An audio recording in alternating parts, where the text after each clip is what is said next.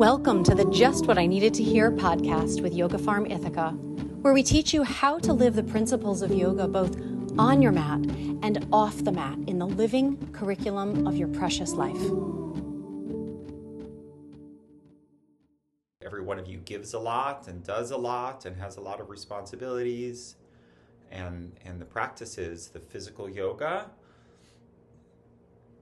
is healing for the body, it's therapeutic for the body. The breath work tones the nervous system, modifies, moderates the nervous system, and it can build energy. It can clean out stinking thinking, it can tease it out.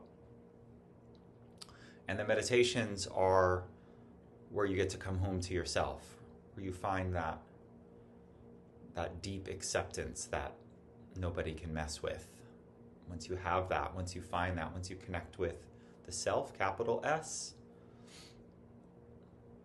you have a, a way of navigating life's challenges with ease. It doesn't make the challenges go away. It just means that you have greater skill in navigating between the three, those three core practices. The physical yoga is essential. The body needs to stretch and to move. Our joints get tight, body gets stiff, back gets sore, things get sore. And even if you have unlimited funds, you can't go to massage therapy and chiropractic enough to deal with that. So that's what yoga is for, to stretch out. The breathing practices can up level your nervous system, down regulate your nervous system, help settle the mind more into the living moment at play, build energy. Bhastrika is an incredible one for building energy if you're tired. They call it yogic coffee. And then the meditations themselves are where you get to land in your actual experience. They're an integrative process for letting all the things that swirl through your mind all day come home. You know, birds are amazing and they, they roost at night. They come home to roost. How many of you have had chickens or guineas or emus or something, right? The birds, they may fly and fly and fly, and they come home to roost, they land. So the meditations are where all of those thoughts, judgments, criticisms, hopes, dreams, fantasies, desires, you know, addictions, longing for freedom, everything, the whole mess of it can come home to roost and you'll feel more peaceful afterwards.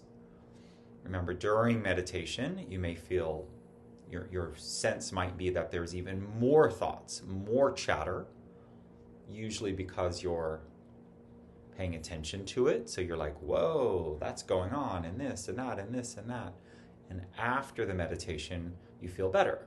Just like after sleep, you feel rested. When you're exhausted at night, and you lay down to go to sleep, you don't expect that you'll be rested when you're going to sleep. You expect that you'll be rested afterwards. Do you follow? It's after sleep that you feel rested, not before sleep, not during sleep. After a good night's sleep, your body is rested. After meditation, your mind is clear, not during meditation. During meditation is when the when the house cleaning is going on. Okay? So it may feel like popcorn of ideas and thoughts and feelings and all swirling around, and you don't even know which end is up, and that's okay because they're coming home to roost. So afterwards, they feel a little bit better. So that's the sign that these practices are working. Isn't can you do a better handstand? Isn't can you sit cross legged for longer? It's how do you feel during your day? What is your mind like during your day? What is your self talk like during your day? That's the fruits of these practices, and it, and it builds over time.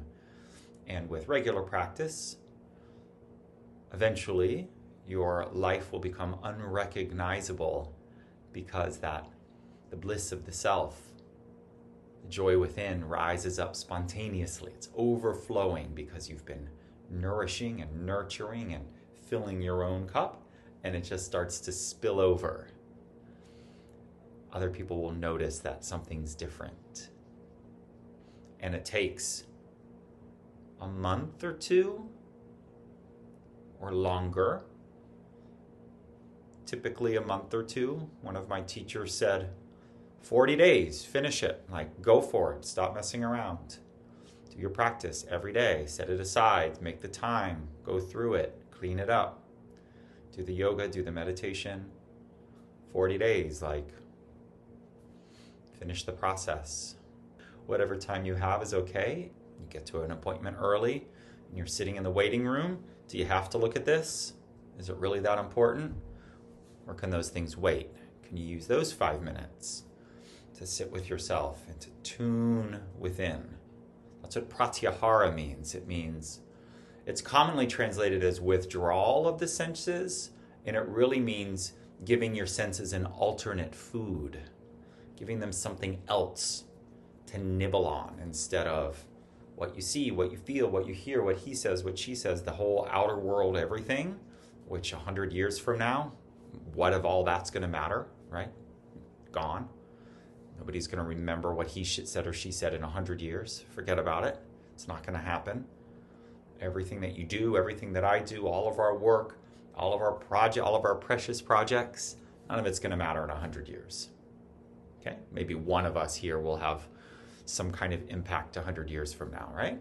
And that doesn't mean we're better, it just means some things last a little longer. And 100 years ago, it was 1921. Can you even imagine? 200 years ago, it was 1821. People still lived in log cabins. Like, who remembers what happened in 1821? It's gone. So while you have this, this human birth and this precious body and this ability to choose and to cultivate your awareness, a little bit of time each day. Five minutes to an hour, whatever you have, and you're choosing to do it. You're saying, oh, this is, I'm taking this time for me. This is for me. I'm worth it. I'm worth my time and my attention. So we give our senses the alternate food, pratyahara. Doesn't mean withdraw, like that out there is bad and I'm going to withdraw. It means for just a little while, I'm going to look within. I'm going to turn my gaze within. I'm going to turn my hearing within. I'm going to turn my sense of smell within, my sense of feeling and touch within, and yoke it to the breath. The life giving breath that is always, always, always ongoing. That's my wish for each of you. My primary conviction is that meditation, using the word very broadly, that meditation can free us from unnecessary suffering, anxiety, and depression. From unnecessary suffering, which is the stories the mind spins, from anxiety, which is constantly putting our attention in a time that isn't now. It's a, it's a generally a forward looking affliction, anxiety. What if this? Worry about that. What about that? This might happen. That might not happen.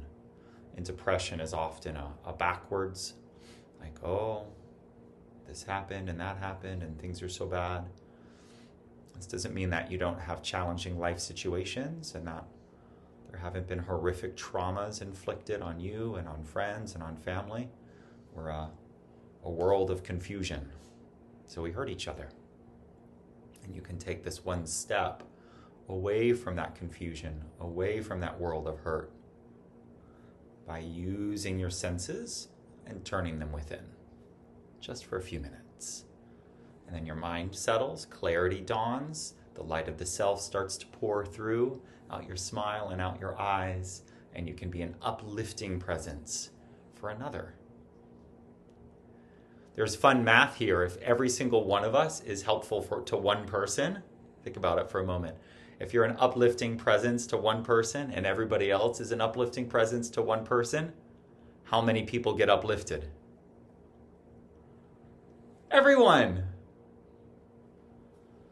So you don't have to be on some world stage in front of thousands of people. And please do that's what you want, if that's your dharma, is to teach in front of large groups, then yay. And who's the person closest to you? Can you back off of your judgment and your criticisms of them? and ask them more insightful questions. And try to be a more uplifting, accepting presence for those closest to you. That's the fruits of the practice. And then your life will become a lot more fun. Right? Like Daniela likes to teach for God's sake, have fun, right? If not for your own sake, for God's sake, have fun.